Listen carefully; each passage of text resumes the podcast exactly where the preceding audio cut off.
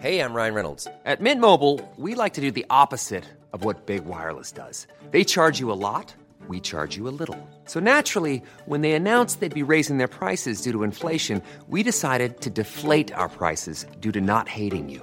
That's right. We're cutting the price of Mint Unlimited from $30 a month to just $15 a month. Give it a try at mintmobile.com slash switch. $45 upfront for three months plus taxes and fees. Promo rate for new customers for limited time. Unlimited more than 40 gigabytes per month. Slows. Full terms at mintmobile.com. Quality sleep is essential. That's why the Sleep Number Smart Bed is designed for your ever evolving sleep needs. Need a bed that's firmer or softer on either side? Helps you sleep at a comfortable temperature? Sleep Number Smart Beds let you individualize your comfort so you sleep better together. JD Power ranks Sleep Number number 1 in customer satisfaction with mattresses purchased in-store. And now, save 50% on the Sleep Number limited edition Smart Bed for a limited time. For JD Power 2023 award information, visit jdpower.com/awards. Only at a Sleep Number store or sleepnumber.com.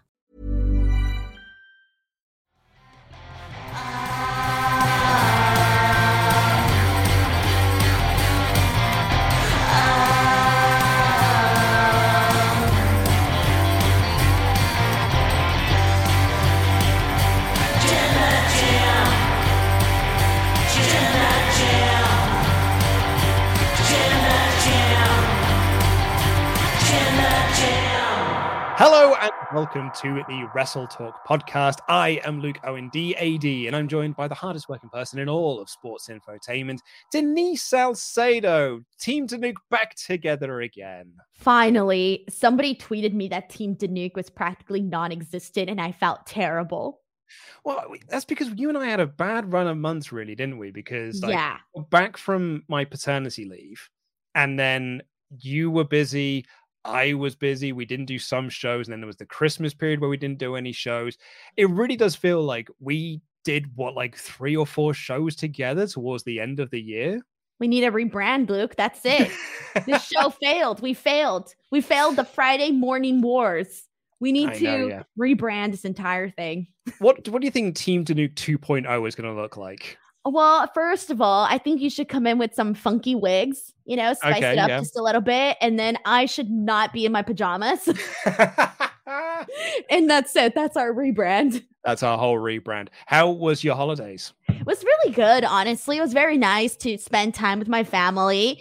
Uh, that was exciting. You just got a lot of relaxation in, especially around, I think it was New Year's or I forgot what week it was, but we had like four days. So I had essentially two days where I literally didn't have to do any work at all. And that was very, very nice. And you got a nice new chair now as well. Yeah, I do. The only problem with it is that it, this is as high as it goes. So when I do my solo shows, I literally have to put pillows underneath my butt just so that I could be like up here because it doesn't go any higher. And so it doesn't look good when I'm like all the way down here. Do you have to do that when you drive? No. No, I, I was say because my wife does. Like, my wife is four foot eleven, and Oh, like when she drives, like like, we can adjust the chair, but then it's just a pain in the ass because then I've got to readjust it. So she basically just sits on cushions. I just lower the steering wheel. Uh, yeah, but then like I, I think she just prefers like she's Feel comfortable to in feel that way. taller. Yeah. Yeah, and like it's comfortable that way. So she just sits on cushions and stuff. Oh, okay. No, I never, Yeah. I think I would be uncomfortable to be honest. Yeah, I would be uncomfortable. I would feel like too, like, you know, up here. Did you get anything else nice for the holidays? Yeah, so this weekend I'm actually getting my holiday gift. Uh wait, is it this weekend? No, sorry, next weekend. My bad. Uh next weekend I'm going on a little getaway and that was part of my Christmas gift. Oh, lovely. Where are you going to? Uh I don't know. Honestly, it's some place in Northern California. My Hmm. fiance picked it out and we are like, all right, this place looks nice. We'll go here. but it's like this town I've never even heard of before. Oh, nice. yeah. So I really do not even know what to expect, but it's just going to be like a small little thing, like a weekend thing. Well, let's get into this main show. Talking about NXT. It's a long old discussion about NXT and what could be next for it. Here it is.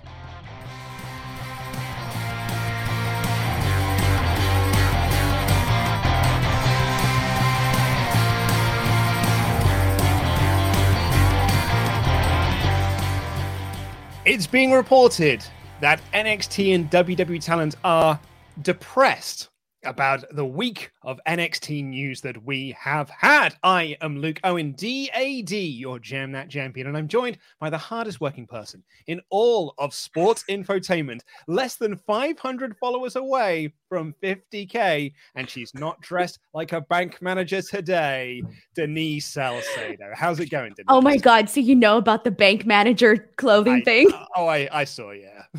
I was like, oh, this is terrible. But no, this is my this is my pajamas actually. I just put a sweater on and but what I have under was my pajamas because the show is so early, Luke. Well, I mean, you say that as well. Like, I've got my PJs on, like above. I'm wearing like a comfy cardigan. I'm wearing a t-shirt, but I'm legit wearing my pajama bottoms because when I had my shower today, the kid was having a nap, so I couldn't go into the room and get my jeans. so I just put my pajama bottoms back on. Uh, so this is this is not fair. You get to blame the kid. I don't got anybody to blame by myself. You got to blame early mornings, and technically you get to blame me because I've got you up this early. That's true. And I literally messaged you like 15 minutes before the show, and I was like, "Hey, do we have a show today?" I know. I was going to bring that up as well because I thought it was delightful that you put you, the letter U, as in like you know, do you and I have a show today? Or like, he said, "Cool, I'll see you later." The letter U instead of writing Y O U it was such like it, it felt like 2002 all over again. I thought it was Wait, quite delightful. I think I always put that though, don't I? I don't know. Like I don't think I've ever noticed it before, but yeah, you put a U. Oh, and, uh, I got a put... shorthand version. Oh no, and then I also had a spelling error, so I put cool. See you, I'm a bit. Lovely stuff. Oh, it's delightful to have you back on the show.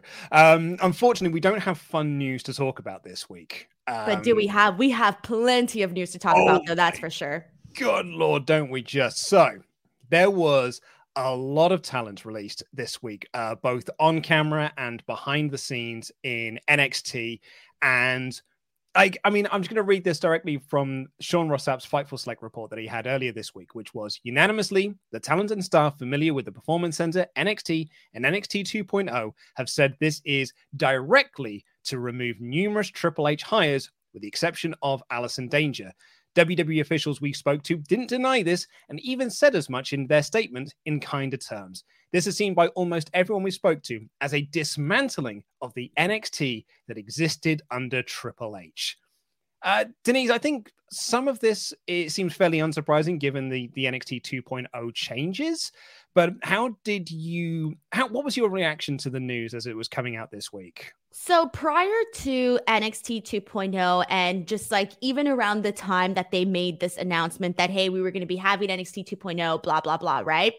Um, I kept hearing, you know, around the internet, I was seeing a lot of, oh, you know, Vince McMahon is punishing Triple H because he lost the quote unquote war. And I'm sure this is something that you heard and a lot of people were saying. And I just remember thinking, like, oh, that's BS, you know, like that's not true, whatever. Like, I kind of like, I even chuckled a little bit at that. And as the weeks kept going, I kept seeing more of like, oh, this is punishment for losing the quote unquote war. And it kept going and it kept going. And there was times where I was like, ha, that's funny. Like it probably is to a certain degree true, right? But I didn't really uh believe it, I think is what I personally found. I didn't really believe it. And then we go and we see more proof that it kind of feels like it is true. Like I get, first of all, I get the business side of them saying like, "Oh, we have to change the NXT the NXT brand and you know do something different with it." Personally, I think that they could have stuck to the exact same thing, modified it just a tad, made it made you, all they really had to do is rewire a couple of things, and mm-hmm. I think that things would have been you know back on track. Honestly, that's what I think. But either way, so they did this you know whole rebranding NXT 2.0, and then the releases that we're seeing and I'm already starting to think, like, okay, the people that are being released, you already know are Triple H people, right? Triple H hires are people that, you know, were close to Triple H, etc. And then Sean Ross Sapp's Fightful Select report comes out and he essentially confirms that, hey, you know what? It is looking like that is the reason why these people were essentially released. And it really sucks when you look at that because it's like, it's so unfair to fire somebody to let somebody go because of their association with the prior uh you know person in charge or the prior regime whatever you want to call it okay? Whatever you want to call it. It is completely unfair. And i get that they put out the statement that it's like oh you know this essentially happened because we're moving forward with the NXT 2.0 vision. And to do so we got to move on with this vision. But here's the thing Luke, that's making it seem like people are one dimensional. Just yeah. because you were used to doing certain things a certain way and, you know, booking the shows a certain way, going for certain talent, whatever the case may be, it's basically saying like oh these people because they were you know part of the black and gold era of NXT it's like saying they're one dimensional and they can't necessarily adapt to these new changes that we're making on NXT 2.0 and as we all know that's not necessarily the case. So when you see that people are being released because they're quote unquote association with Triple H it's really messed up. And you can apply this to any sort of form of whatever job any person is doing. If god I don't know there was some changes on Wrestle Talk tomorrow. And all of a sudden it was like, hey, you're out of a job because you know what? Luke liked you. So you're done. Yeah. Instead of it being like, you know what? You were good at your job. You weren't good at your job. So it is very, very unfortunate. It is. You. I mean, you mentioned the NXT thing. I was just listening to um, Sean's Q and A uh, that he was doing on the Patreon. And, you know, someone asked him, like, is this because of AEW and, and losing to AEW when they went head to head? And Sean said, I don't think it helped. It didn't work out, and it feels like Triple H is being punished for that. Whether he is or not, I don't know, but we are going to find out. You know, like, and it's been, I think it, you know, he was saying on that show that these Triple H wouldn't have been making these sorts of decisions. Like Stephanie would have been making these sorts of decisions because these are people that they like and these are people that they like working with. You know, Road Dog, Regal. Like I, I, Ryan Katz is one that I that really stuck out to me because Dave Meltzer wrote about this in the Observer, saying Ryan Katz was involved with creative, even winning the winning, eh, sorry, I'll try that again. Even winning the Observer's Booker of the Year award with Triple H in 2015, he was also one of the key promo coaches. He and Triple H were the key creative forces during the period most would call the glory days of NXT, when they were able to tour nationally, draw big for takeovers, and put together some of the best pro wrestling major shows in US history. So, your WWE, you're Vince, you're Nick Khan, you're Prichard, you're Johnny Ace, whoever you are. You look at this guy, you know, you could almost say you look at this Katz and you're like, well, you know, he had a really good booking run, but we can't do anything with him now because we've got a new vision that we want to go ahead with. That just seems insane. That feels like that is a pointed decision to get rid of him and remove him from the NXT brand. So, in speaking of Ryan Katz, I do have a little bit of not necessarily insight but a little bit of experience having uh you know communicated with Ryan for a bit. So uh god I think it was maybe like either late 2019 or somewhere around 2020 probably 2020 I you know I had been friends with Ryan Katz because I had been told by people like hey this is somebody you need to know this is somebody you need to be uh, be aware of so we were facebook friends but i never really approached them because you know i get shy and i don't really approach people etc right you get me luke and one day i'm minding my own business and bam i get this like direct dm from from Ryan Katz on Facebook. And I'm thinking to myself, my God, like, what is this? So I go and it's this message from Ryan, and he basically tells me, I'm going to paraphrase it, basically tells me that he notices me, he notices my work, and we had this conversation. And all I can say is that he was somebody that was saying good things about me when I obviously was not in that room. I haven't been in any of those rooms, you know, but he was somebody that was saying a lot of good stuff about me and basically noticed the work that I was doing and appreciated the work that I was doing. And it was kind of crazy to have that from him. And so, like, him and Gabe Sapolsky, because Gabe Sapolsky was another person who also, uh, you know, behind the scenes, you know, we message on like DMs and stuff like that, and had, you know, talked about, you know, my personal, you know, career and all of that, right? So when I see that and you see people getting released and you know, like kind of a little bit of how the, at least, you know, just a little bit of the interactions that the personal interactions that you've had, it, it, it sucks to see that because you're like, damn, like, from what I, you know, from my experience, like this person was somebody that was, you know, saying good things about you. This person was somebody that was, you know, vouching for you, whatever, right? And that's just me. Like I'm on the outside. So you start to think about the talent on the inside. And from what I saw, like there was so much love and respect coming out for Ryan Katz, like so much love and respect.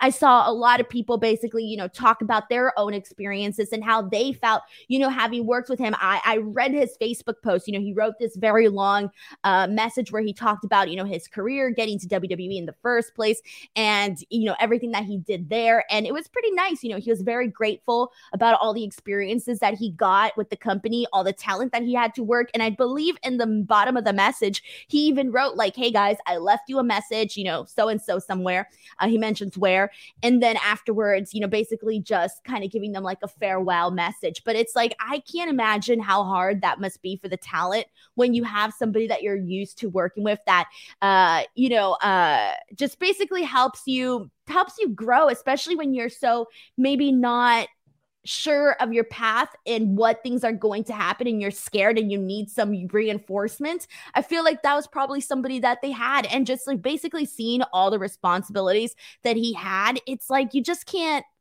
i don't know it's crazy to me it's it's it's crazy to me dave meltzer wrote in the observer here Talent and others in the system were very depressed, with many wondering the future of the brand. William Regal was responsible for many getting chances, and he's one of the most knowledgeable people about wrestling worldwide and was heavily respected across the board. I can tell you that some of the biggest names in the business would to this day come to him for advice on wrestling and career decisions. So I, the, and the thing there that I, I, you know, we use it as the title in this and on the thumbnail. Talent and others in the system were very depressed. And you can say, oh, you know, that's just Dave, you know, reporting there. SRS uh, is saying the same thing. And I'm going to apologize now to our, uh, one of our moderators, Rich, um, who uh, just asked us to keep this PG. I'm also going to apologize in advance. Oh, that was probably my fault. no, no, no, no, no. I'm, I'm. This is my fault here. Oh. Uh, um, I've got to apologize to Rich because he was just asking for us to keep it PG. I'm also going to uh, uh, apologize to editor Vinny because he's going to have to censor this out. But someone asked Sean, "What's the uh, morale like in NXT?" and he said, "It's it's right now." And he said it's not just uh, it's not great among long-term people there and people who left are like i saw this coming so like if you're part of the NXT 2.0 rebrand, if you're say like a Carmelo Hayes, if you're a Grayson Waller, if you're a Bron Breakker, eh, and you are now being I, I think fans are now just going to be negatively looking at anyone who's coming up through the NXT 2.0 thing because it's not the NXT that we loved. It's not the NXT that we liked. And what we are seeing is a systematic dismantling of a product that we liked because the people in charge didn't like the fact that well, I mean, like, why didn't they like it? Because I, I, know you can say it's the AEW thing, but I remember this was a few years back. This was maybe like 2014, 2015, when NXT, this was before they did takeovers on Mania weekend, but they did do a show on Mania weekend. And the main event, I think, was it was Charlotte Flair versus Sasha Banks. I think it was those two. It was definitely Flair and someone else. And the crowd were chanting better than Mania. And apparently, Vince was furious about this that there were wrestling fans going to a WWE show and saying this is better than the product that I'm paying to that I'm supposed to be enjoying.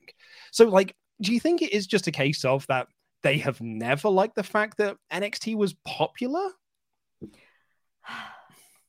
Honestly, I really just think it was because they lost to AEW. Yeah. And in, you know, their mind and Vince's mind, it's like we've never quote unquote lost a war, even though they've rewritten history on that end. Uh, so personally, I just think I just think that was the reason. And it's like, okay, well, you failed. This clearly isn't working. We got to yep. completely rebrand, which I get it. Like companies do that all the time, right? Something's not working. Let's rebrand.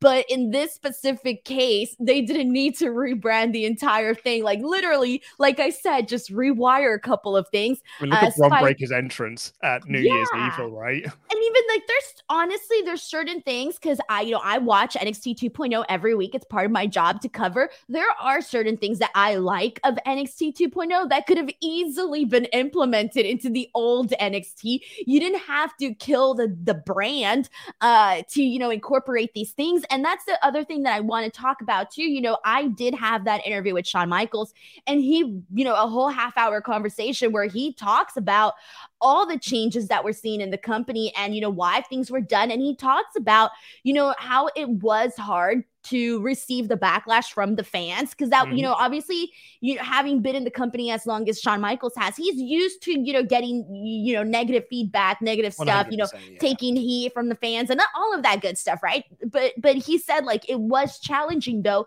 to have the brand receiving it for like the first time because for the most part NXT was loved by the people and had a you know a very unique uh you know, a unique portion of the WWE fan base that were really passionate about the brand. We all know it. We saw the shows. How, you know, we went to the shows. We were there. We experienced it.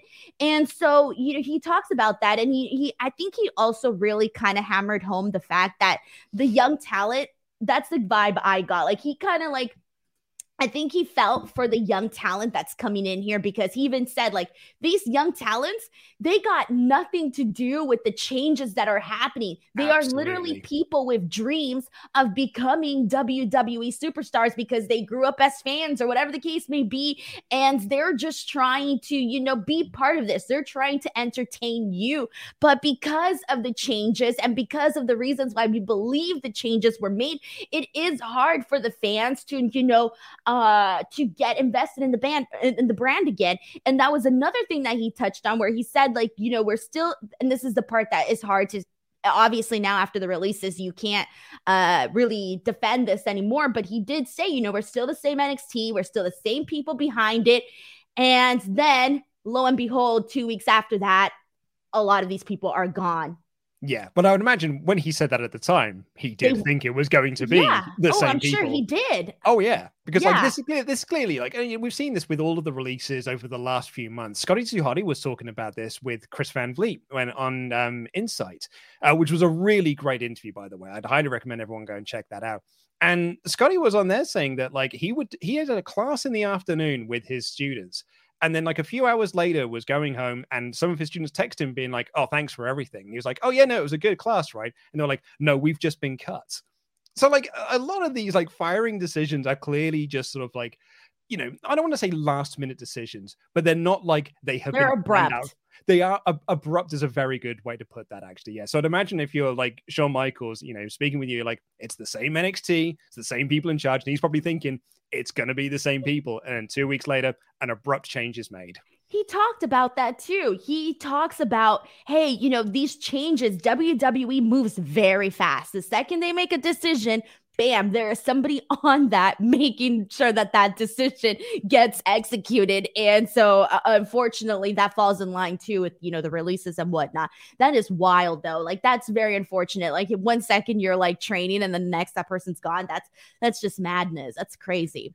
and it will be very interesting because Triple H hasn't. He's obviously not been around because he had his health. Uh, he had he's had his health issues, had his cardiac arrest and, and things like that, and you know, and uh, he's still recovering. Best best wishes and well wishes to him. So we don't know what his role is in NXT currently, and we're not going to know until he gets back.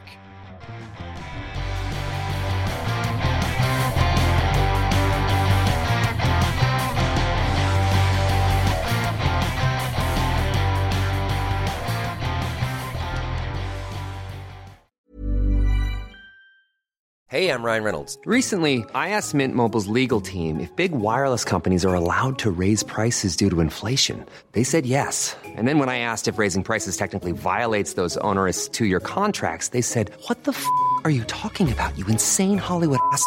So to recap, we're cutting the price of Mint Unlimited from $30 a month to just $15 a month. Give it a try at mintmobile.com slash switch. $45 upfront for three months plus taxes and fees. Promo rate for new customers for limited time. Unlimited more than 40 gigabytes per month. Slows. Full terms at mintmobile.com.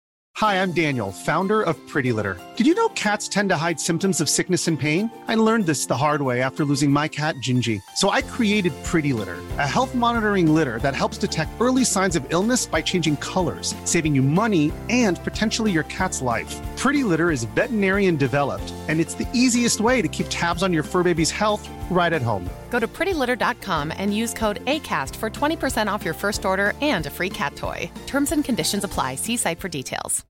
Millions of people have lost weight with personalized plans from Noom, like Evan, who can't stand salads and still lost 50 pounds. Salads, generally, for most people, are the easy button, right? For me, that wasn't an option. I never really was a salad guy. That's just not who I am. But Noom worked for me. Get your personalized plan today at Noom.com. Real Noom user compensated to provide their story.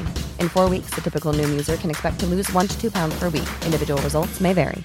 Quality sleep is essential. That's why the Sleep Number Smart Bed is designed for your ever evolving sleep needs. Need a bed that's firmer or softer on either side? Helps you sleep at a comfortable temperature? Sleep Number Smart Beds let you individualize your comfort so you sleep better together. JD Power ranks Sleep Number number 1 in customer satisfaction with mattresses purchased in-store. And now, save 50% on the Sleep Number limited edition Smart Bed for a limited time. For JD Power 2023 award information, visit jdpower.com/awards. Only at a Sleep Number store or sleepnumber.com.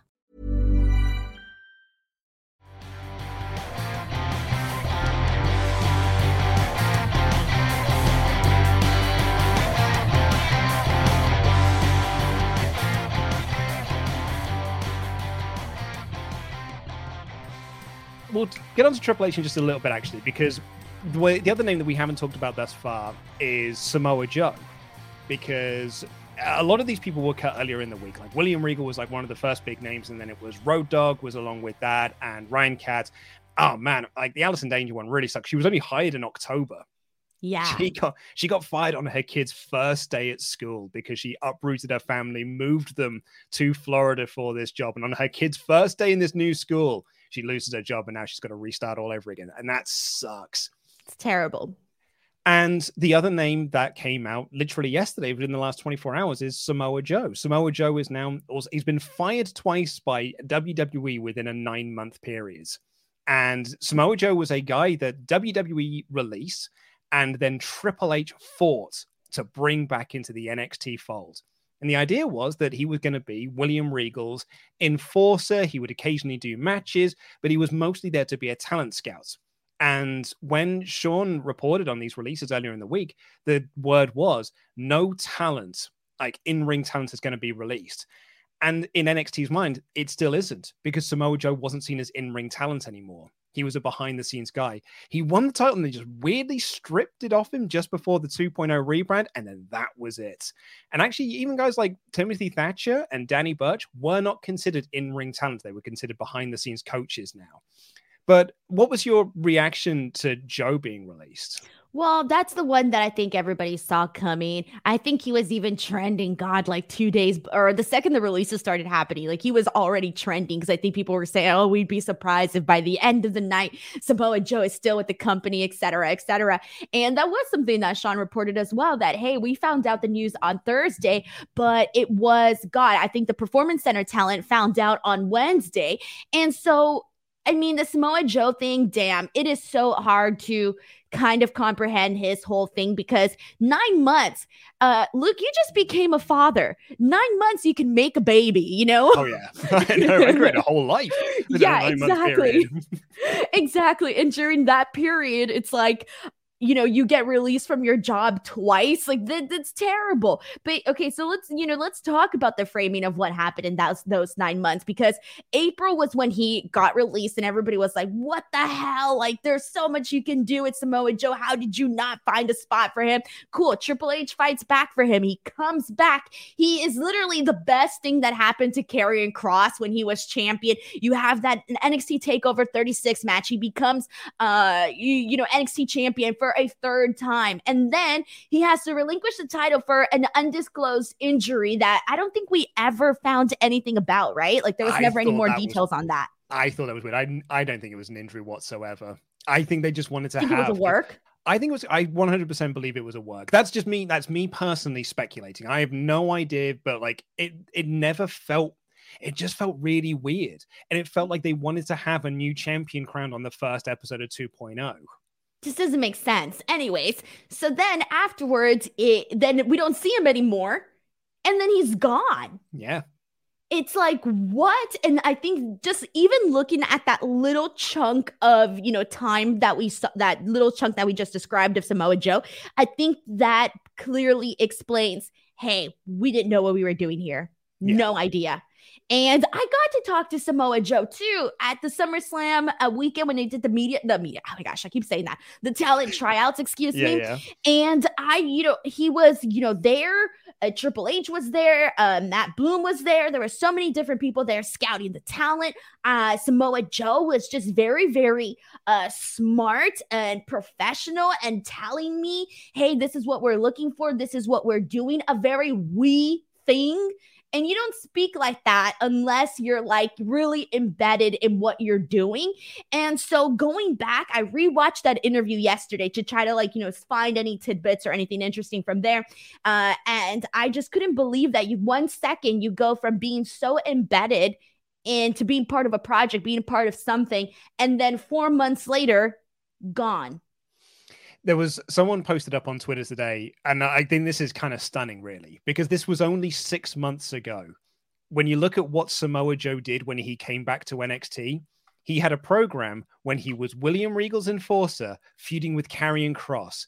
And the other thing that he did was break up a fight between Adam Cole and Kyle O'Reilly. It And the girls, six- remember, he couldn't control the girls. he was like, stop. And like now, all gone. Every single person involved in that. And that was six months ago. Like that is that's insane. And two It of those people, two of those people chose to go. And here's the thing uh, about Samoa Joe, though, is that he's somebody that you could literally put in any position. I mean, and just in, you know, just in WWE, obviously, we saw him as a wrestler. We saw him as a commentator, which everybody loved. He to see, he brought that thing, like he brought life to, to commentary on, on Raw. And, uh, you know, we see him as, as a freaking enforcer. I'm gonna count the enforcer, uh, scout, etc. What else we didn't, whatever else we didn't see that he did too. I mean, it's when you have somebody that is able to uh, be good in all of those roles. You don't, you don't release somebody like that. Uh, Luke, let me ask you a question. If you, you know, you're you you have your, you know, you have a staff, right? Mhm. Are you going to let go the person that does one thing, or are you going to let go the person that does like a bunch of stuff? No. Yeah, I know exactly right. Like, and, and- you can say that about a lot of the people that were released here. You know, like, like, are you telling me that Timothy Thatcher isn't a good hand to have on to train people? You going to tell me that Danny Burch isn't a good hand to train people? You're going to tell me that you don't, you got nothing to do for Road Dog and and William friggin' Regal? Like, you're going to tell me that you're just like because. Um, and like the only reason to let them go is because they're Triple H guys. So there's literally no other explanation for it. And I think that is insane. Even if you are part of this whole, we're rebranding NXT 2.0, we need to move forward with that. You don't think William Regal, who has been a WWE guy for 20 plus years, can't do that job? That's, that's madness. Absolutely madness. And not only that, Luke, there's one other thing you're forgetting. He's a man. Such, Such a a man. man. Such a man.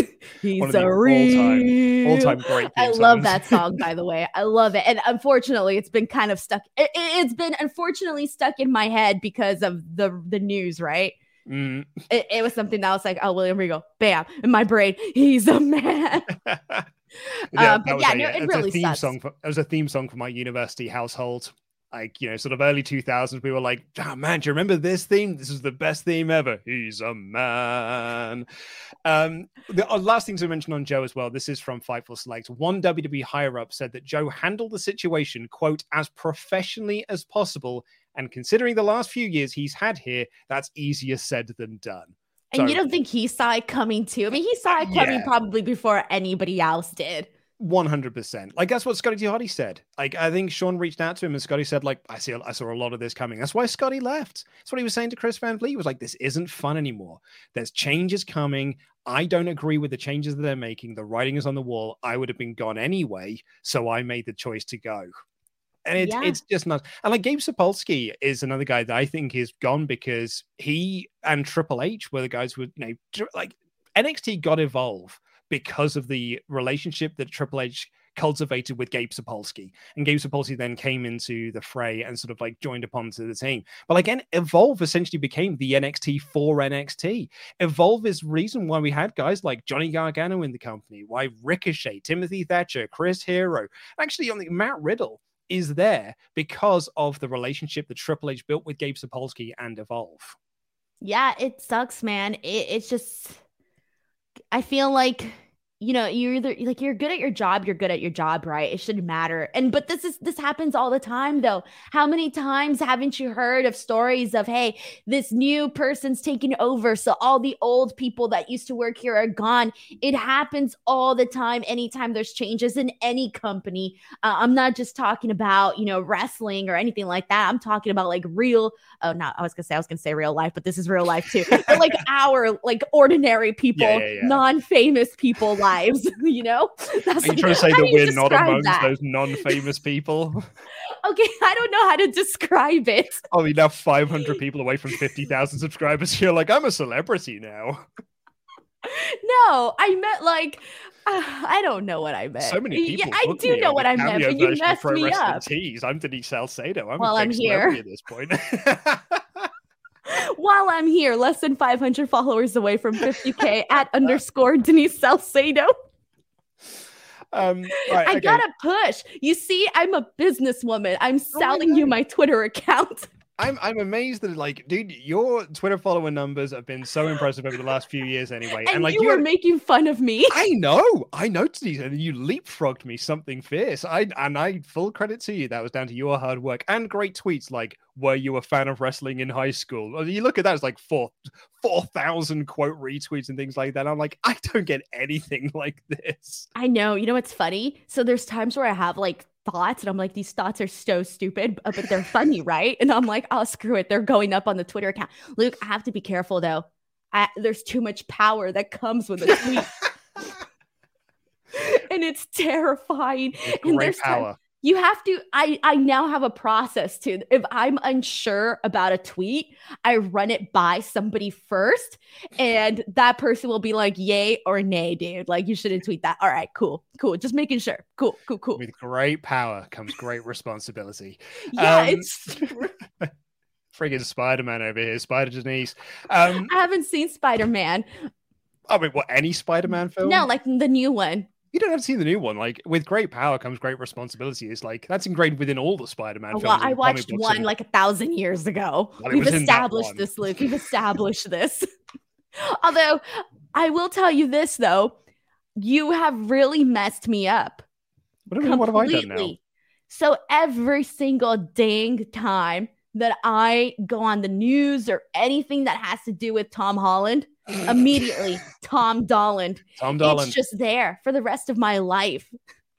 Well, you know, sometimes. I am Luke Owen from Cineworld, and today I'm joined by the stars of Spider Man No Way Home. Tom Dolland. Sorry, Tom Dolland. Tom- so Luke, I, please do not get mad, but I played that clip for my fiance like a hundred times, and we just like laughed and died like a thousand times over.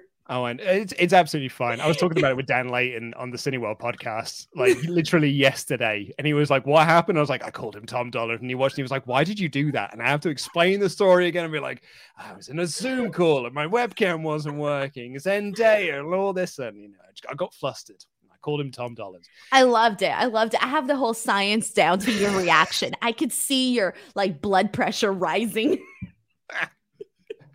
um, right, back onto the NXT thing. Um, this is another note actually from uh, Sean's Q and A show where you know talking about like those NXT. Uh, the NXT 1.0ers that are still there. I think you could probably say that that's you know Ciampa, Roderick Strong, Pete Dunne. I suppose. Like I know they had Eli Drake on the um the team, but I don't think he really counts. What's he called? LA Knight. Eli. Yeah, LA Eli, Knight. Yeah. Yeah. Yeah. I, I think, think really... they they counted him as a uh you know, yeah, one point not a 2.0 guy. Yeah, yeah. Like I, th- I feel like that's by default as opposed to it's not. Exa- you know, I mean, he came like a, in like a I couple know. months, but no more than a couple months though. Yeah, within the last year. Yeah, but no one looked at Eli Drake and was like, classic NXT Eli no, Drake right absolutely there. Absolutely nobody. so, but anyway, someone asked about if there were any plans for Tommaso Ciampa and Roderick Strong because they both lost their titles at New Year's Evil, and Sean was like, "Nope, no plans for them currently, not that he's heard of. Many within this is a direct quote.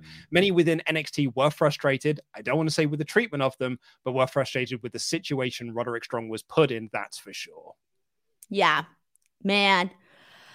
I think we saw it coming again as somebody that watches NXT 2.0 every week, immediately, even before, you know, a lot of these people got released or we stopped seeing them on TV or whatever the case was. I, I you watch it and you're like, this person doesn't fit in to the brand. They mm-hmm. just don't fit in.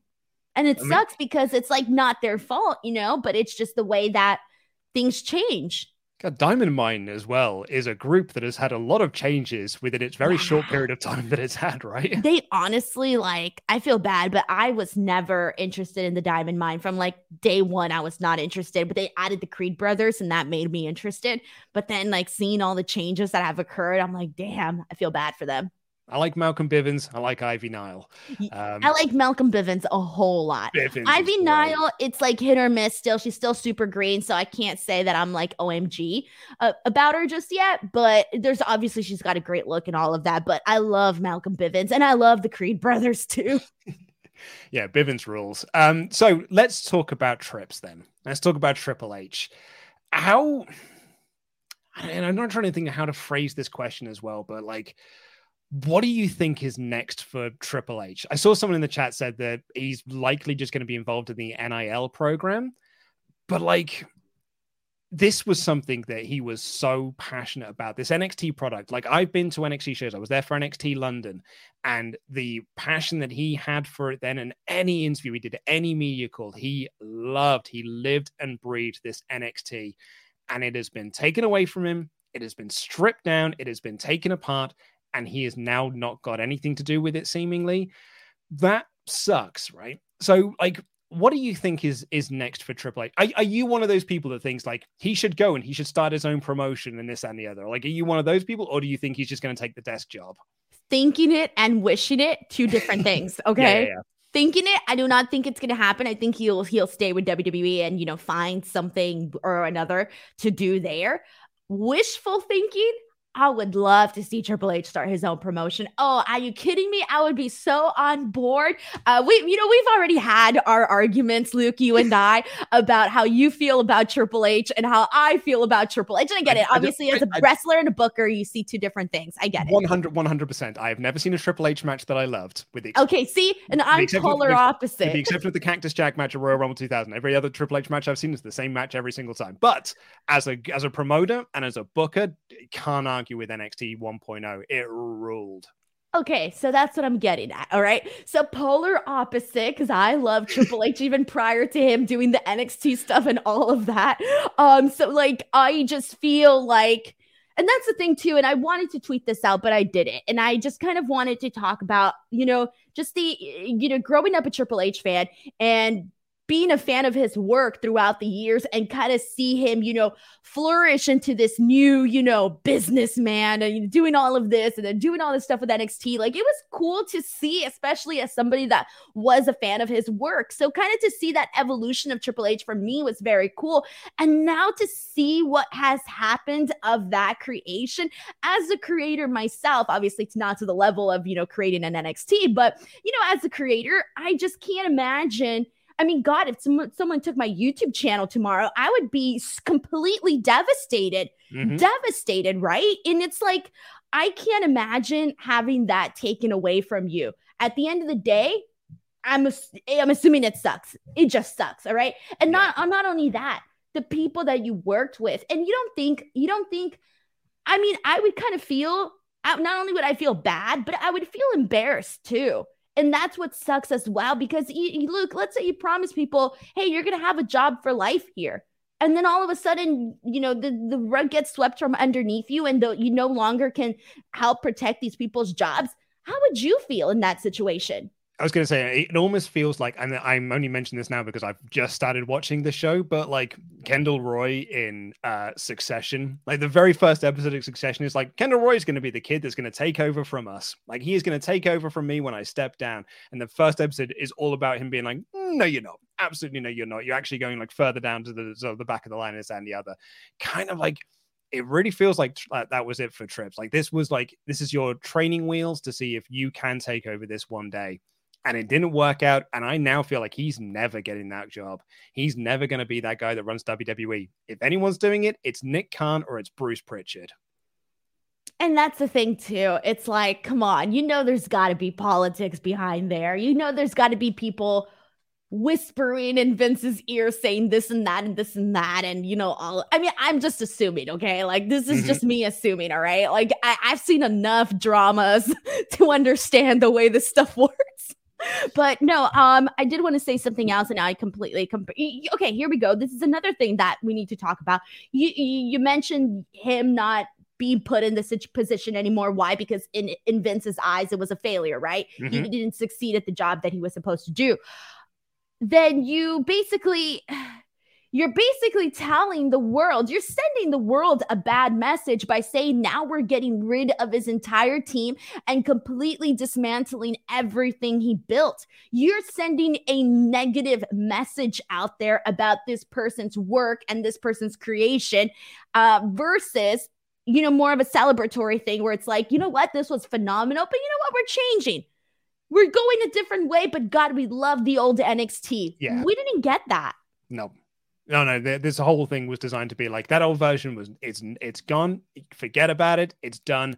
Look at the new shiny thing and focus only on the new shiny thing. Yeah, and this whole thing, like I do think that this whole Nick Khan thing, like ever he this whole Nick Khan period, it's really setting a uh I think we're gonna see the effects of this I mean, we're already seeing the effects of it now, but I think we're to be seeing the effects even more so of this period in a couple mm-hmm. of years. Yeah. Because WWE went from the place of, hey, that's the dream, you know, people want to work there, to now it's like, well, yeah, it'd be cool, but is my job safe? 100%. I mean, like, we sort of briefly skipped over Allison Danger, Cathy Corino.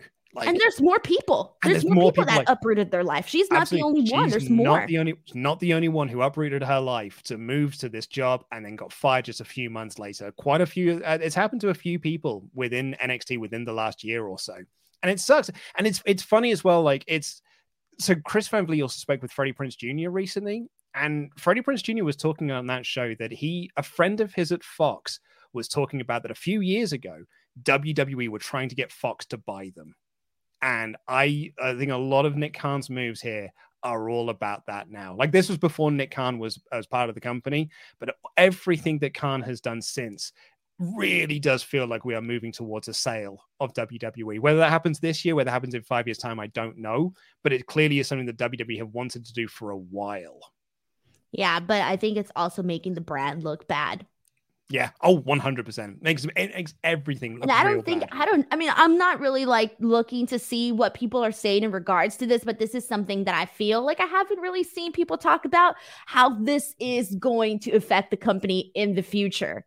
Yeah, right. Like and like the, the morale, like uh, yeah. whether you want to go and work that. Like I guess if you're part of the NIL program, you probably feel like you're more safe because you're not an indie darling. I think if you're an indie darling that's working there, then yeah, you probably are like my days are numbered. I don't even know why I'm still here.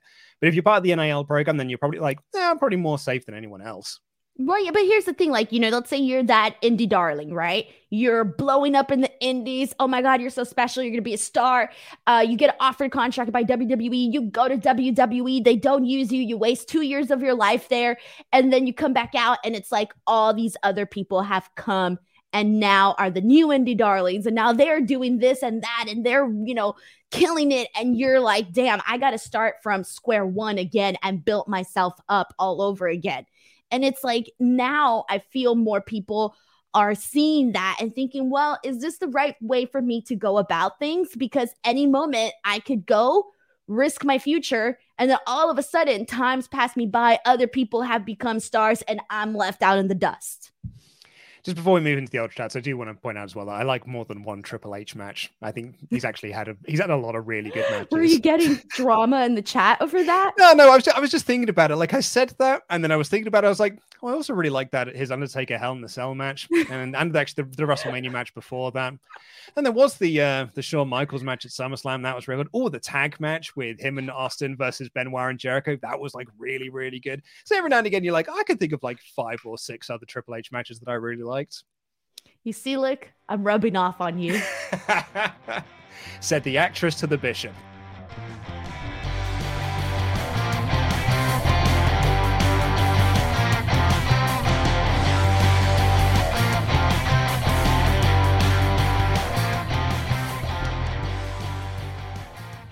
Anyway, let's get into your ultra chats. Thank you all for joining in the conversation. You can do so too.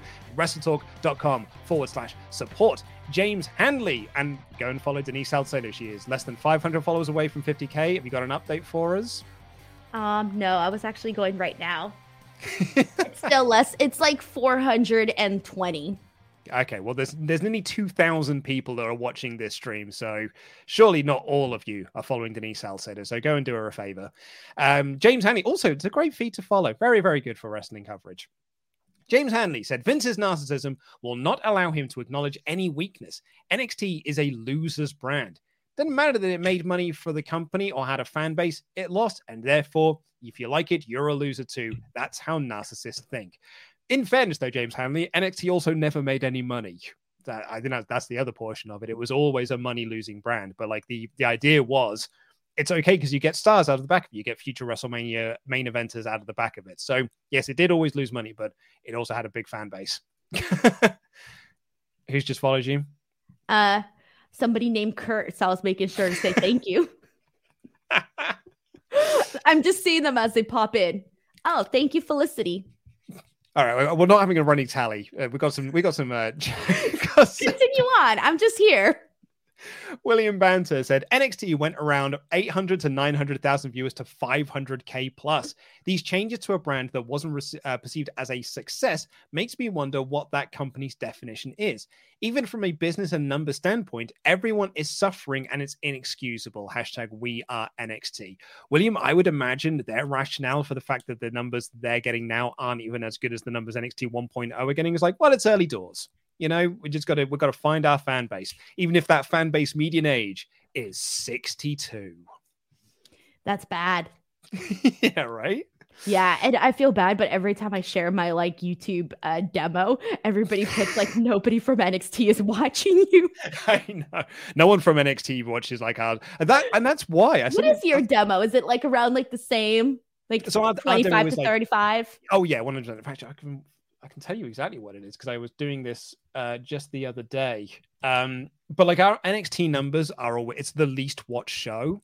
And I always thought it was like, yes, yeah. because no one really cares about NXT, unfortunately. But actually, now that you mention it, oh yeah, it actually just makes sense. Is because the average NXT viewer age isn't watching our YouTube channel.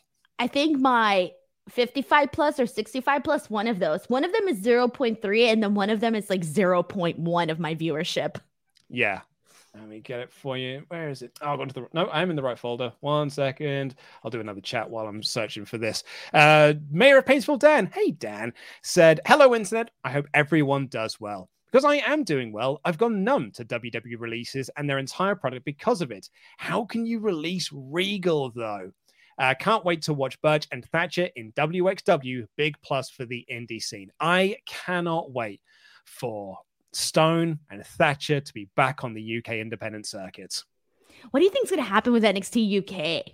There's somebody that was posting a like joke, and I know it's a joke, right? But I don't even want to say it. Have you seen the joke that has been going around about why people from NXT UK haven't been released? Is it because that Vince doesn't actually know that it's a thing? No, because That's, that was always my theory. No, somebody posted, and I've seen it like every time there's releases.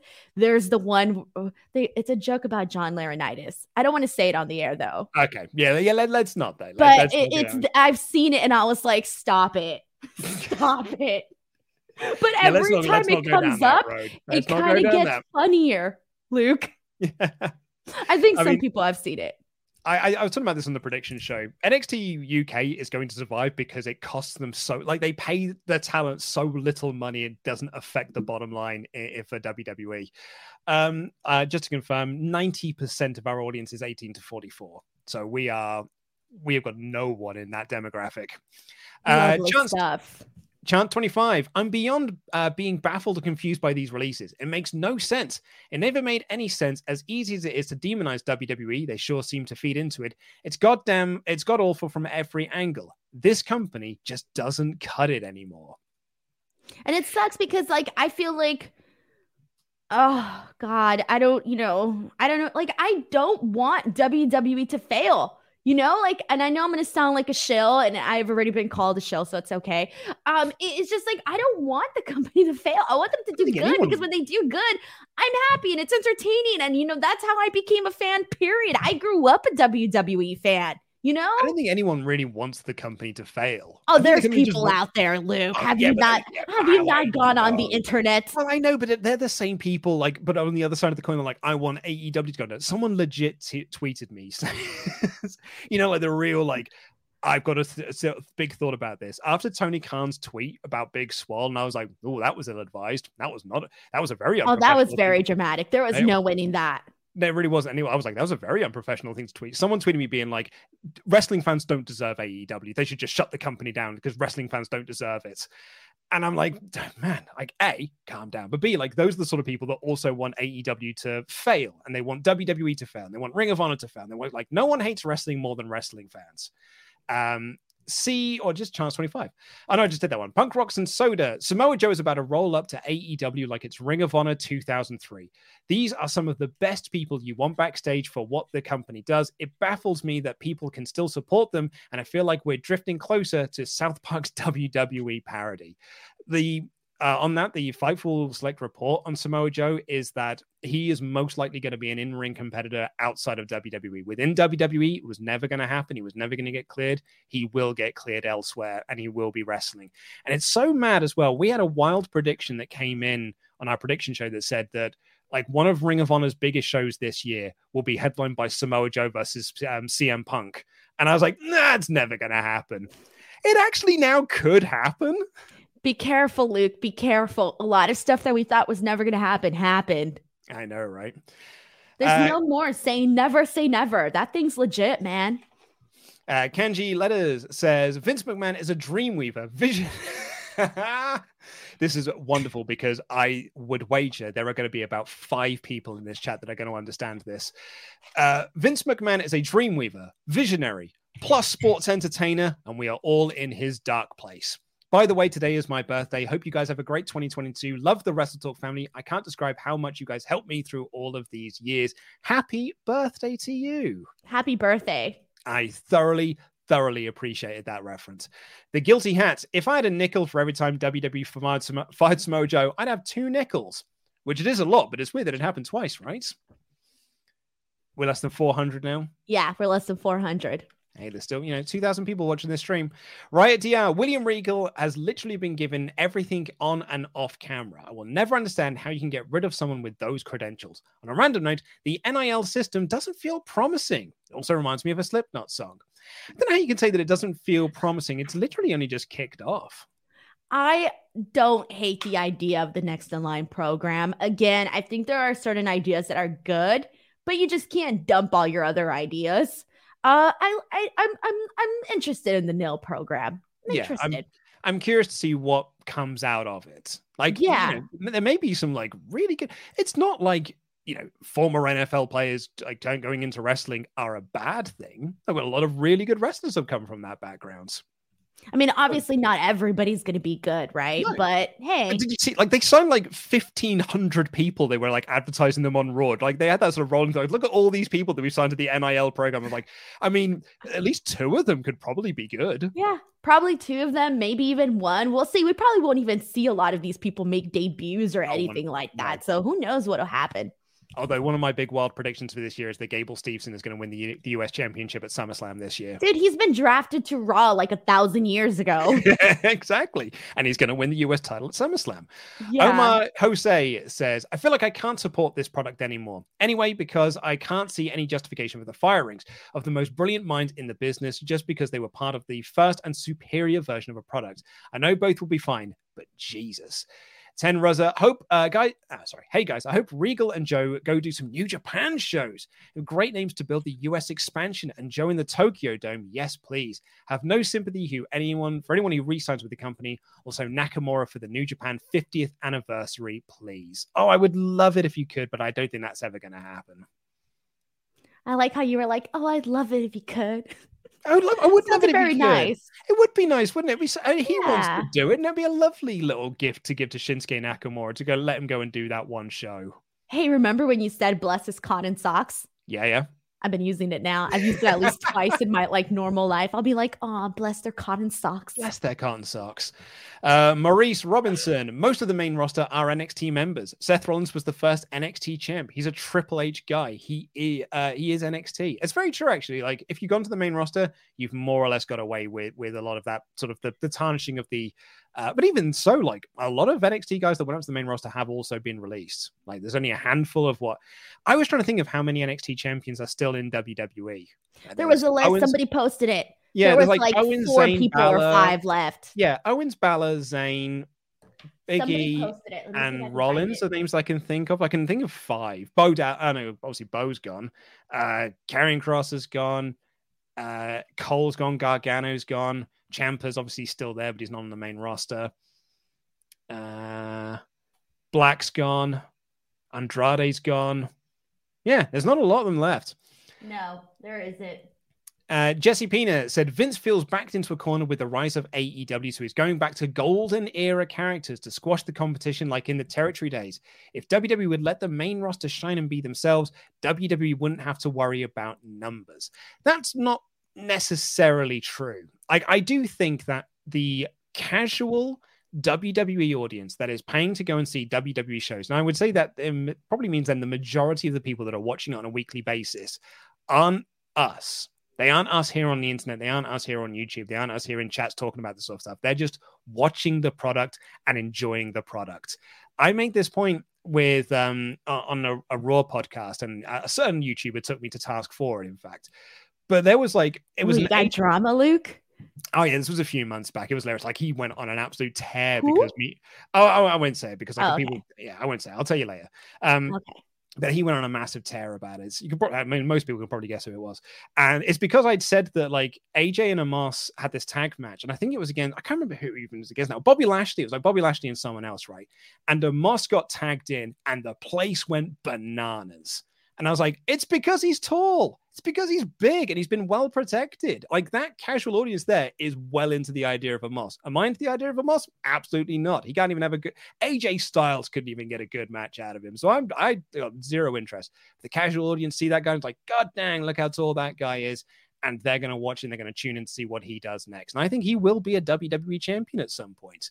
And the point I made was Adam Cole wouldn't have got that same reaction from the crowds, from that crowd in particular. I think one of the things that I've personally learned from the internet crowd and the uh, live event crowd is that the live event, like the people that you're seeing, your casuals, right? Like they're, I think a lot of them are definitely aware of, you know, what's going on and, you know, all the behind the scenes type stuff and all of that. But also a lot of them are legitimately just you know, in every sense of the word, casual. They go to the shows and, you know, they're looking for an entertaining show. If it's something sucks, they're not going to react. If something is cool, they're going to react. Like, for example, a perfect example of that is Goldberg. Uh, You know, the internet audience hates Goldberg, but then he goes, he goes to the show, and for the most part, like as long as it's not terrible, you know, he definitely gets a positive reaction. And if you notice, a lot of the people that get these positive reactions are, you know, the more of the nostalgic people. Like your you, you Edge always gets a great reaction, Randy Orton always gets a great reaction. Why? Because these people are already known and they have already made names for themselves. So the casuals are aware. And even if let's say, I don't know, somebody's not necessarily in a hot program, the audience will react to it because regardless, they know this person and they know that you know the person is a star so they're going to react. Uh i do think that the i do think that you know especially having gone to a lot of events it, it is different to see like what people like and what people don't like and Yeah. in regards to Omos, i think there was for them there were some moments where i thought Omos was going to get over but in recent times uh when he just pinned aj styles i think what was it last week on raw Yeah, on no Raw. reaction dead silence nobody cared uh and i do think that uh adam cole would have gotten a reaction only if they would allow him to you know get over. If you allow somebody to get over it doesn't matter how big or how small you are or how many muscles you do or do not have you will uh you know you will succeed if you're allowed to show who you are. Uh i think and it, it like it's hard to say but i really do think that whoever you are if you have personality if you have charisma if you have star power it doesn't matter what size you are but if they allow you to you know be that person then the audience will react you want a, a good example and a good sort of like a thing to say as well? People like it's the same audience. Like who's going to get one of the biggest reactions from a live show at a wwe crowd? Vince mcmahon vince mcmahon comes out he's going to get a huge pop from this crowd. If you ask like the people watching this chat now or the people like sending in ultra chats people who like sending me stuff on twitter they don't like vinnie mac because vinnie mac fired 160 people over two years and he let like you know uh, 500 more go backstage and this that and the other. He is like let people lose their jobs. He goes on tv he's going to get a massive reaction from that crowd Also, I feel like we still have to also talk about the fact that so many of these people that you know watch the product aren't necessarily on social media. They're not. I don't think they are. Or and if they are, they're the ones who will respond to those WWE counts, being like believing that they are, you know, real people. Right. Or maybe they're, I don't know, on Facebook or Instagram. And let's be real, like, I feel like unless you're on Twitter, you don't really get, or like on message boards, you really don't get to see like what people's like opinions really are. Like on Instagram, yeah, I'm sure you will see it, but it's not to the level of, you know, if you're tweeting something. And I remember, so prior to me actually, you know, doing this job, I wasn't on Twitter. I mean, I had a Twitter account, but I didn't really tweet about wrestling. I tweeted about wrestling on Facebook where like my mom saw and I got like five likes. You know, I wasn't on there, you know, you know, spreading my agenda or my thoughts, but I was going to all the shows, I was watching all this stuff. I was a fan. I just wasn't out there tweeting. You know? Yeah. There's, Uh, tr- mil- there's more people like not millions, but there's probably a bunch. Well, I mean, I would say there's. I I still um, the belief that the large portion of the of people who watch Monday Night Raw on a weekly basis are not watching these shows or are not like on Twitter talking about how they don't like the product. Uh, anyway, Travis Griffin says my bold prediction for 2022 is that Triple H and Steph are going to sell all of their stock and use that money to buy Ring of Honor and run that. So you know, we'll we'll certainly see. Uh, hey, this is the year to make bold predictions. I know, right? Um, a on the subject of AEW, Sense of a Wookie said the AEW roster has over hundred male and just over twenty female wrestlers. With all the free agents around, what female talent would you like to see on Dynamite Rampage? Ember Moon, number one for me, please. Yep, very incredibly talented. I got to see her at Mission Pro. That was pretty cool. Oh, nice. Um, but yeah, obviously she's definitely somebody that I would definitely agree with. Who else do we got right now that's a free agent for the women? oh, I mean, well, like uh, uh, I feel like a lot of them. I feel like a sorry. Slamovich, like she was doing some like amazing work in Impact. Lady Frost, no, she's with. Impact now, like officially.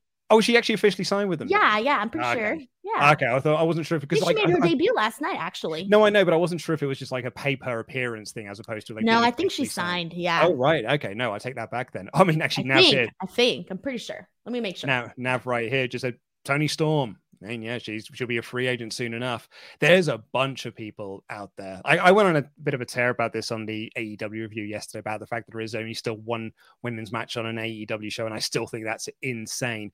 But also, like, yeah, when you write it down like that, that AEW have over hundred men on their roster and just over twenty. She is, is- yeah, she is signed.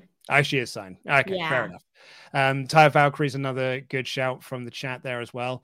Uh, the Adnap too. I feel like every time we get a wrestling alternative, something eventually ruins it. WCW was an alternative, but then the bubble burst. TNA was great until they hired Hogan. NXT was great, but now WWE have torn it apart. I'm paranoid for AEW. I wouldn't be paranoid about AEW. I'm sure like they'll be fine. They have like they have got a hardcore fan base. In the same way that WWE has got a hardcore fan base, they'll be okay because they'll still be buying the they'll buy the merchandise, they'll buy the tickets, they'll buy the pay-per-views.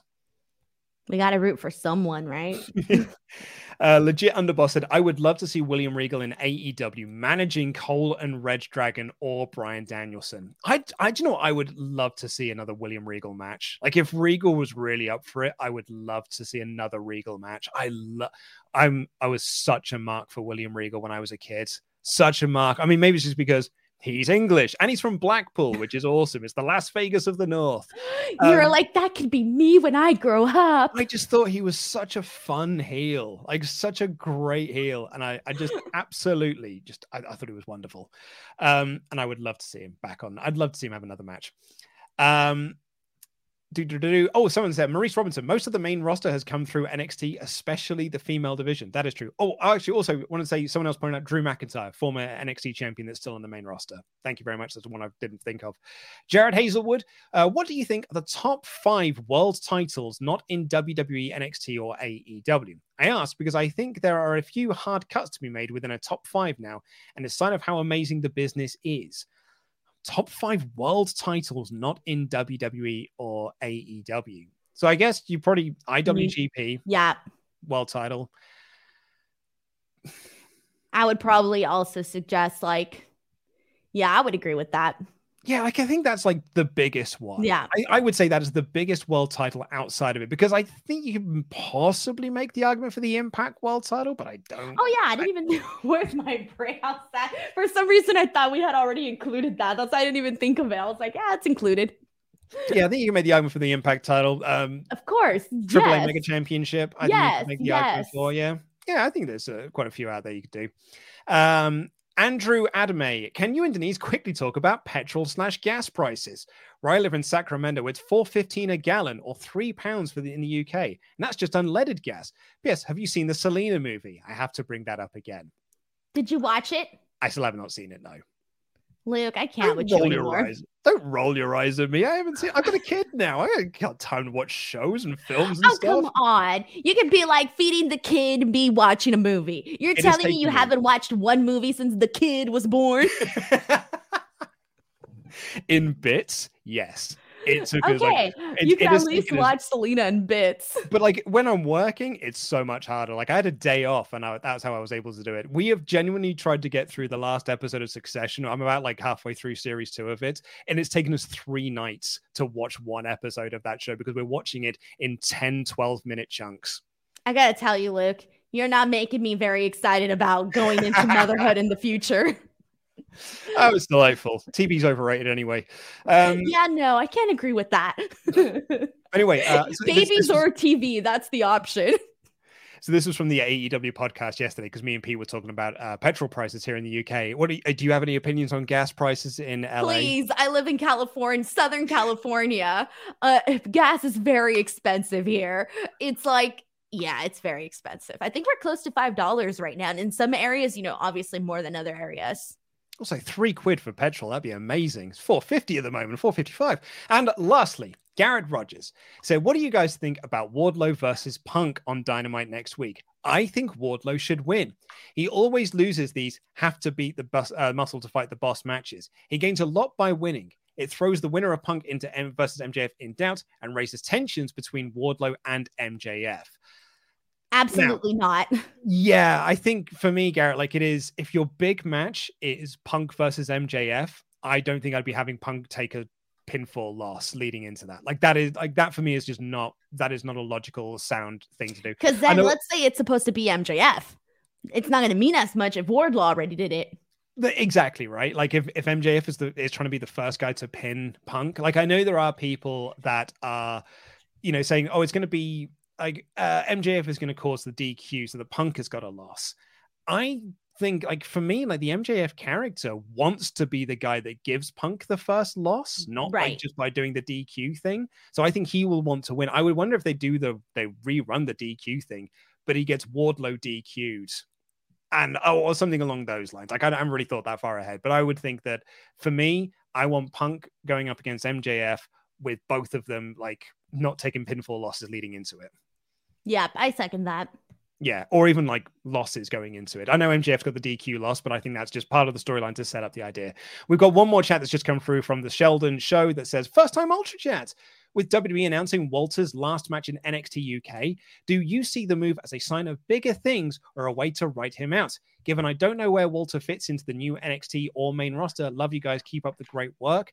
It's been pointed out by quite a few people that Walter has trimmed down a lot and he has I, actually mm-hmm. like he looks in much better shape now than he did when he was in that ill ill thought out survivor series match where he was eliminated in like 90 seconds as the as the NXT UK champion and as Walter of all people to be eliminated within 90 seconds and like I, if you're working for Vince McMahon, you do need to have a good body because otherwise he'll just put you in a t-shirt or a vest like he did for Keith Lee or, or Damo. So I think that him trimming down and getting into much better shape is actually probably a good sign for him and his future in because he's going to be there for a little while, I think. I hope so. I mean, I love Walter, so I'll take him wherever, you know, he can be. Walter rules. Uh, we are now less than six, uh, 360 followers away from 50k for Denise Salcedo. Where can people go and follow you? At underscore Denise Salcedo. I'm very easy to find. Yes, you are. What have you got coming up? What would you like to plug? Um, honestly, really just my show, Speak Now Pro Wrestling on F4W Online, Tuesdays, Wednesdays, and Fridays. I pretty much there every single week. I got plenty of shows. Um, that's honestly really what I want to plug. And I, you know, obviously I do a bunch of stuff everywhere else. So please just go to my Twitter account because I promote every single thing there. YouTube.com slash Denise Salcedo. If you do want to t- check out that interview with Shawn Michaels, please check it out. Um, that was the biggest interview that I got last year. And it was a tremendous interview. If you haven't checked it out, please do. Uh, YouTube.com slash Denise Salcedo. I'm also going to give a huge plug the Fightful Raw post show. It's my favorite Raw review to listen to on a weekly basis. I think you and Sean uh, do an amazing job on that. So everyone, I would highly recommend that everyone go and check out the Raw post show because you do it directly after the show, and you're yeah. the only people that are doing it these days. We're um, the only ones left. I know. I know. Everyone else, like me, like immediately afterwards. Obviously. Exactly. Other me and Ollie, it, but me and Ollie and going in raw, like we wait till the day after. But you guys are directly there, and I think it's always a really, really fun show, even if Sean does bully you a lot. Oh, I get bullied a lot. And then oh, I do I like one thing wrong, and it's like, ooh. There's so much drama on that show. It's delightful. but um, it's definitely uh, a show that a lot of people love, I think. Oh, yeah. I think it's great.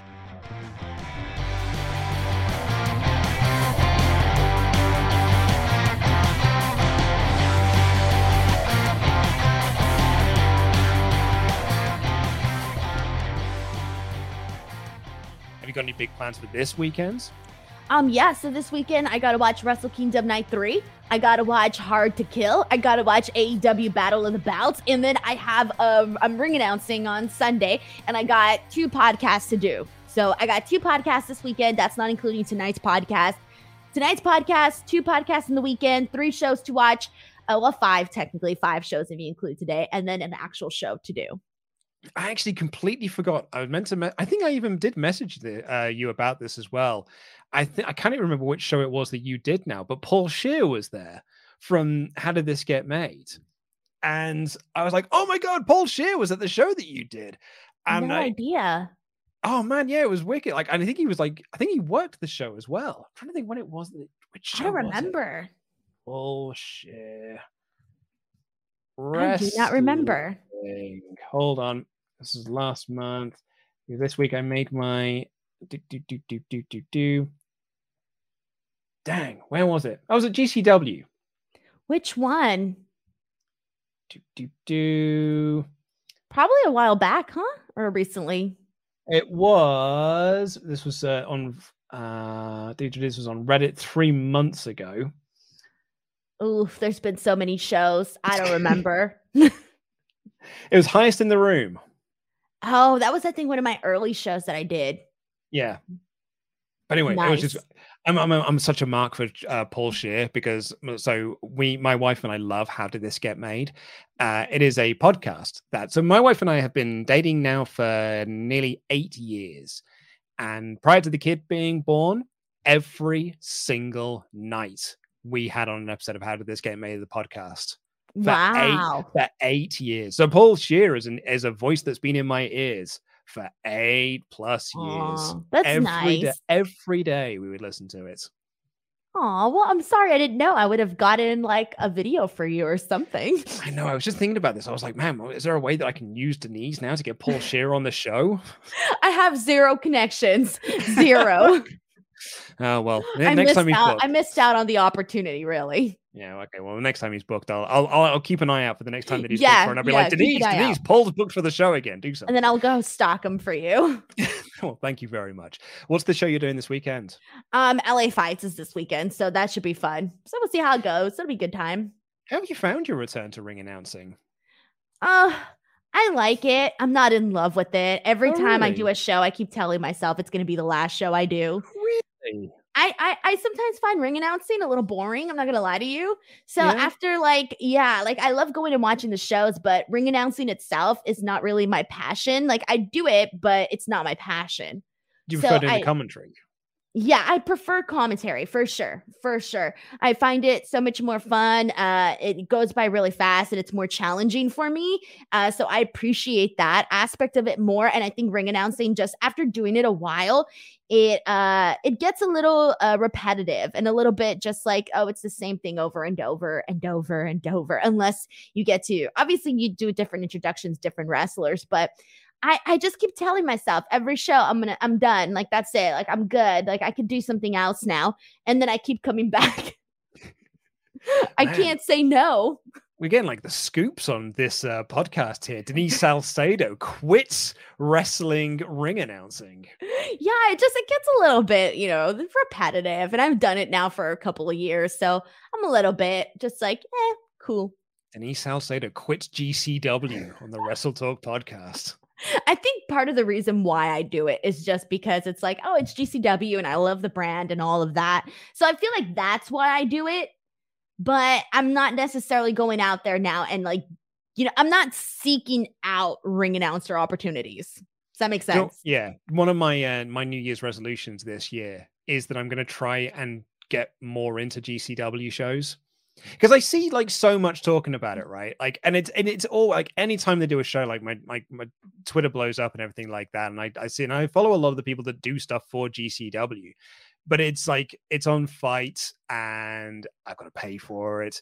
And the majority of wrestling that I tend to watch is paid for by the company. So I like, see. if Yeah. it's pay, I've, I've got to buy it myself. I'm like, eh, I've got to, got to really, got to work hard to get my my money. If you, want You should do your first official one. You should do like the show that they're having at the Hammerstein. That should be like the first one you like do, like your That's what introduction. thinking, yeah. That's what I was thinking. Yeah, like I was going to re, I was going to watch the one they just did with uh, with Scotty on the show and Jeff Jarrett attacking Effy and, and things like that. So yeah, I, I getting into GCW is one of my things I'm going to try and do this year. Watch a bit more wrestling, maybe. On your Because, like, bucket list. Well, yeah, I think because one of the things I've I've noticed since I became a well, a dad is I'm I'm now watching Rampage, which I wasn't previously. Really? I thought you were. Well, I, I I I sort of was, but I sort of wasn't. I would watch it like if you know if I had a free hour, I would do. I would watch Mhm. it, but uh, pretty much like once my once the clock strikes on my working day, I don't tend to do anything wrestling related. Like if I'm not watching wrestling for work,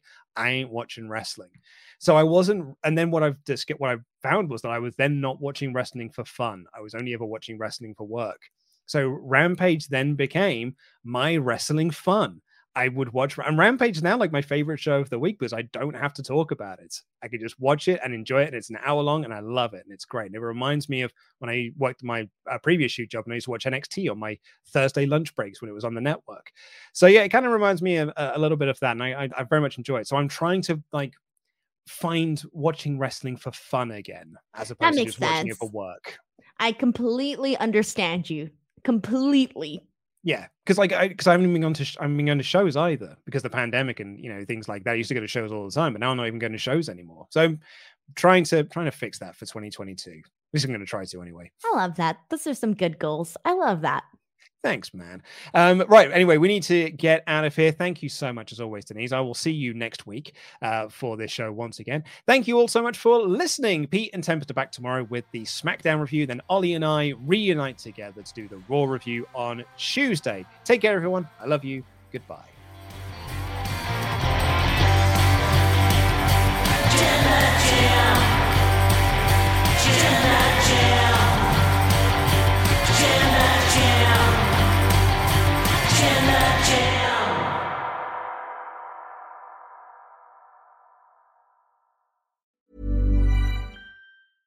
Ever catch yourself eating the same flavorless dinner three days in a row? Dreaming of something better?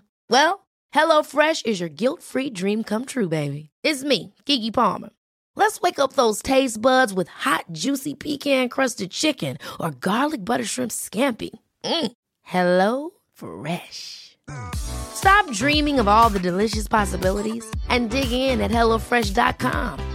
Let's get this dinner party started. Hi, I'm Daniel, founder of Pretty Litter. Did you know cats tend to hide symptoms of sickness and pain? I learned this the hard way after losing my cat, Gingy. So I created Pretty Litter, a health monitoring litter that helps detect early signs of illness by changing colors, saving you money and potentially your cat's life. Pretty Litter is veterinarian developed, and it's the easiest way to keep tabs on your fur baby's health right at home. Go to prettylitter.com and use code ACAST for 20% off your first order and a free cat toy. Terms and conditions apply. See site for details. Planning for your next trip? Elevate your travel style with Quince. Quince has all the jet setting essentials you'll want for your next getaway, like European linen, premium luggage options, buttery soft Italian leather bags, and so much more. And is all priced at 50 to 80% less than similar brands. Plus, Quince only works with factories that use safe and ethical manufacturing practices.